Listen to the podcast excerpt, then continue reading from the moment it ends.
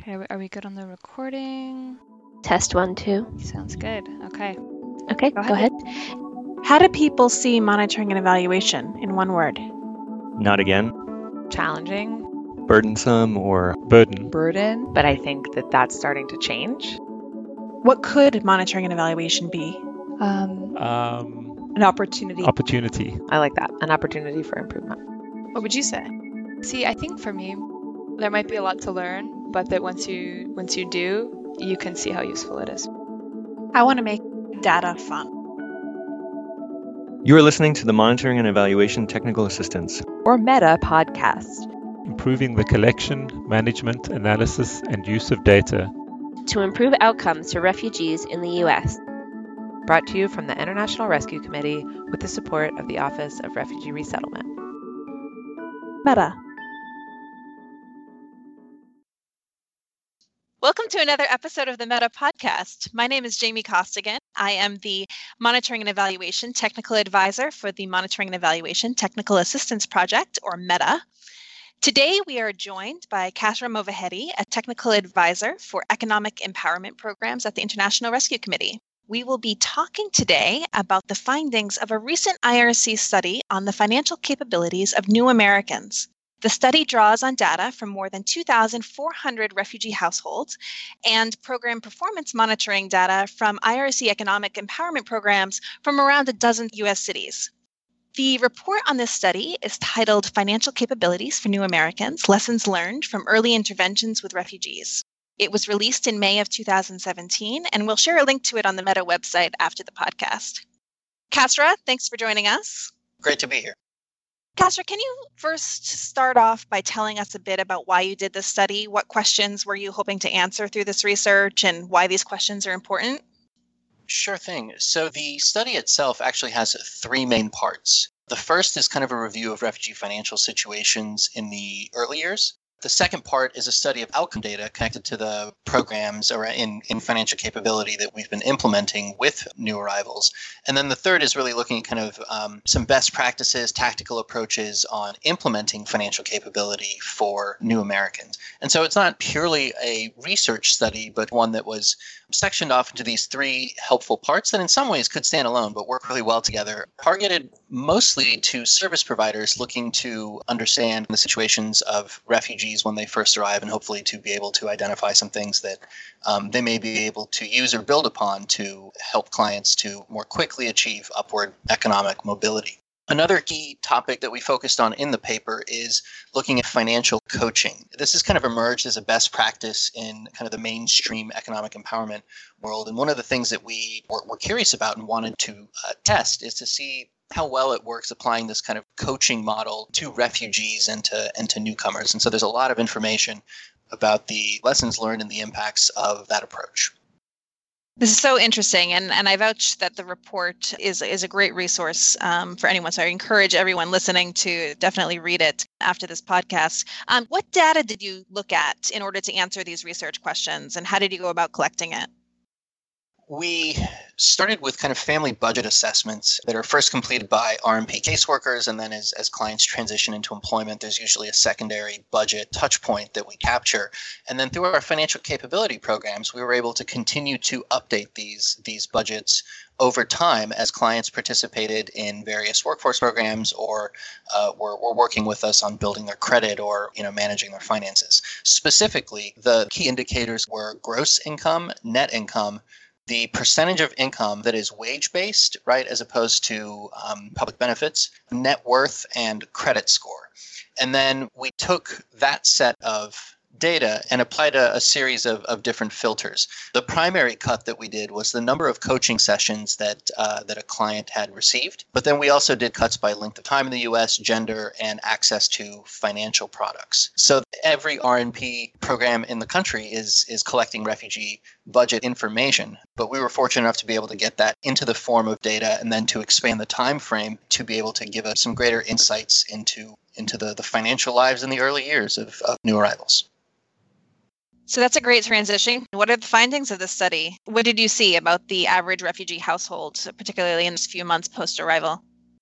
Well, you know, nothing that was terribly surprising. but it's it's really good to have some more granular information and, and data on this. So what we found is that the family budgets are extremely tight. Um, it is not uncommon for someone's kind of monthly household budget to have maybe five dollars of expendable income and that's that's really important right? Because while maybe you can pay for your basic expenses one small unexpected cost like a cell phone charger and you're over budget.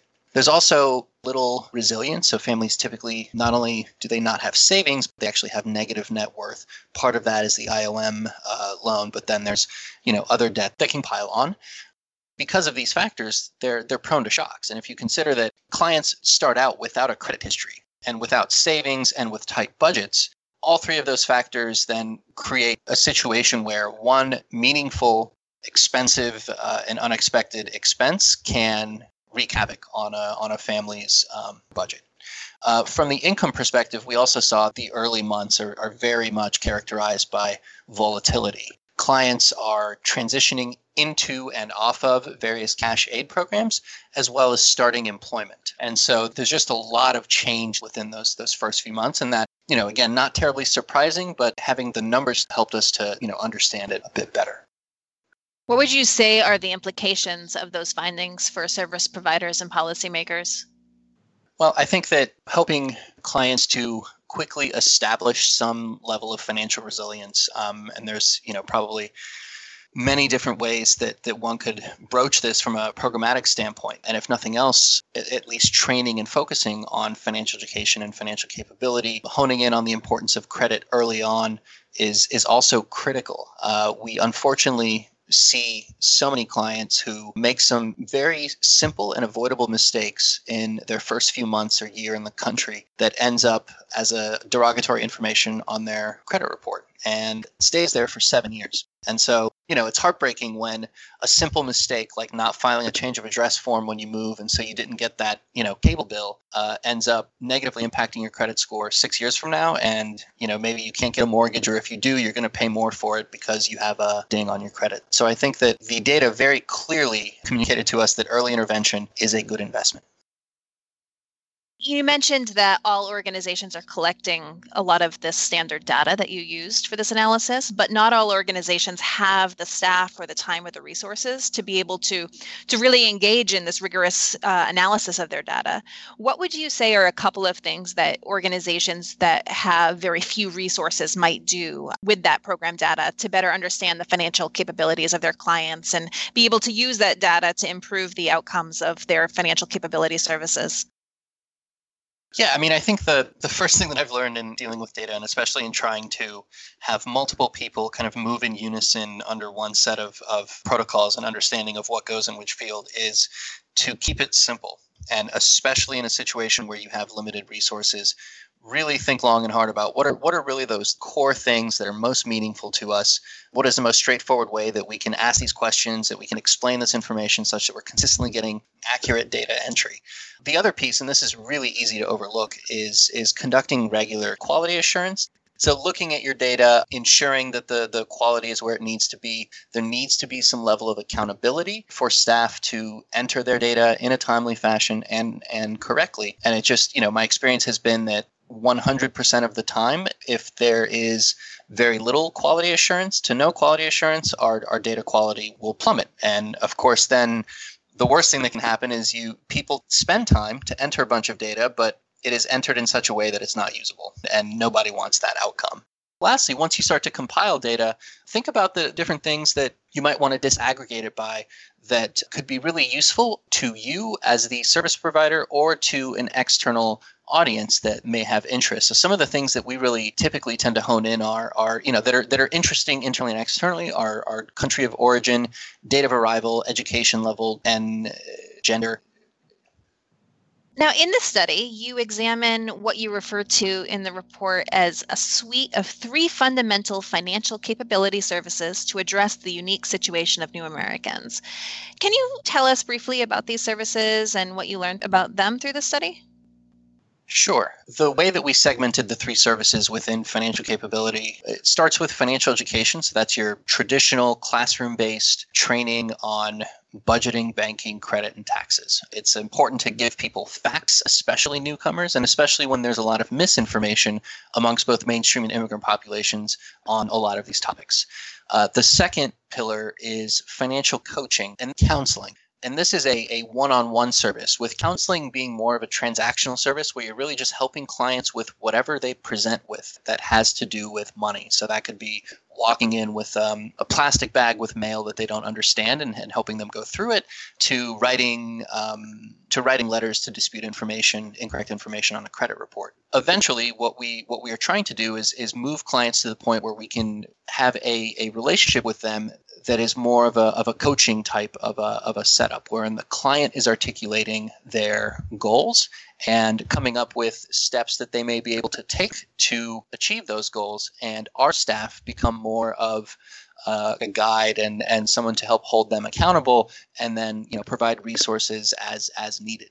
Um, the last pillar is financial products. So these are things like credit builder loans or auto loans uh, that can be delivered internally by by IRC or externally through banks or other nonprofits or CDFIs that, that provide financial products. But it is something that is a critical part of the of the program.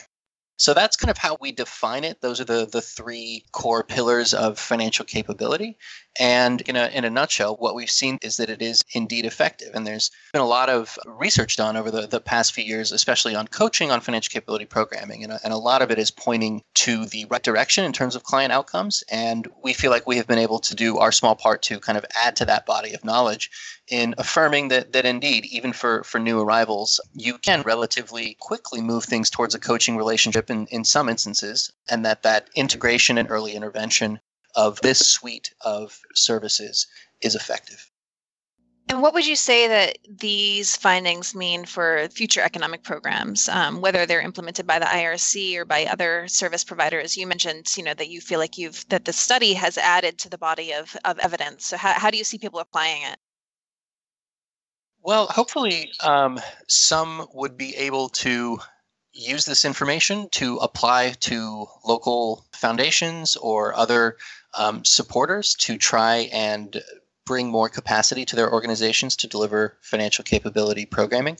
Um, I think it's also important for you know stakeholders like ORR and and PRM to to be aware of these and some of those that, that have kind of some decision making power over you know where some discretionary funds are spent that we're beginning to be able to bring some some quantitative um, lens to the impacts of this sector the other piece ultimately is it just helps to underscore the the return on investment on financial capability programming that you know a, a, modest investment of time and service delivery early on for refugees can really make a, a lasting impact. And our our data looked at clients to about the the first year and a half to two years that they're in the country. And so, you know, through that lens, that longer term lens, a lot of these outcomes may not present themselves immediately, but what we're seeing is that it, it is a very worthwhile investment. And so hopefully we see more and more refugees have access to tailored financial capability programs just as part of their, you know, resettlement experience.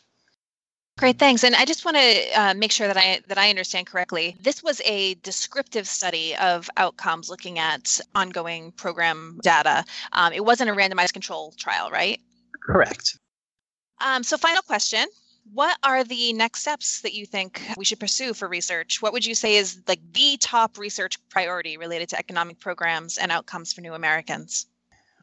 One of the things that that we would welcome and that we're trying to uh, do our part in is just more more evidence, more research on interventions and project designs that work for refugees and for our clients. There is a there is not a lot of studies out there that look at you know specific interventions to help achieve economic mobility. The other thing that was really clear, and this is more zooming into our, our own work, is what we found in the study is that there are still very significant unmet needs for uh, a lot of the, the women that we serve. We need to focus more on gender based programming. Uh, we found that the percentage of uh, women that access financial coaching and capability services was well below that of men. Um, and we, you know, we have some initial ideas why, but that's certainly something that we want to start to try and pilot and program for to overcome kind of some of the barriers to access the services. On the bright side, what we did see is that when women did connect with financial coaching and financial capability programming that we saw their key indicators trending in the right direction as well that net income net worth credit score all of those things over time started to improve. So we think that we have relevant services but the challenge seems to be reaching women and, and overcoming perhaps some of those those barriers. Um, finally there's a there's a lot of national evidence around financial coaching. And for us in the refugee world and starting with kind of new arrivals we really have to start with with counseling um, and I think that they're two distinct approaches, but there's often a lot of overlap. And you might have these experiences where a person is getting both counseling and coaching in the same session. What we've started to do now is to do a follow up to try and get more granular data on the nature of those client contacts that we're capturing to understand whether it was predominantly coaching, predominantly counseling, or a 50 50 mix of both to uh, just try to better understand the, the specifics and the, the granular detail of coaching and counseling and the impacts that they have. Kasra, thanks so much for taking the time to talk to us today. Um, this has been really informative. And, and as I said earlier, the report is really excellent. And I encourage everyone listening to, to take the time to look at it. That brings us to the end of this podcast. Again, thanks to you and thanks to our listeners for joining. Listeners, let us know what you think of the Meta Podcast. If there are other topics you want to hear about, we want to hear about it. Email meta at rescue.org. You can also follow us on Twitter at US Meta Support. For past podcasts and other monitoring and evaluation related resources, you can visit our website, metasupport.org, and we will post this uh, study on the website there as well. Kasra, thanks again. Thank you very much.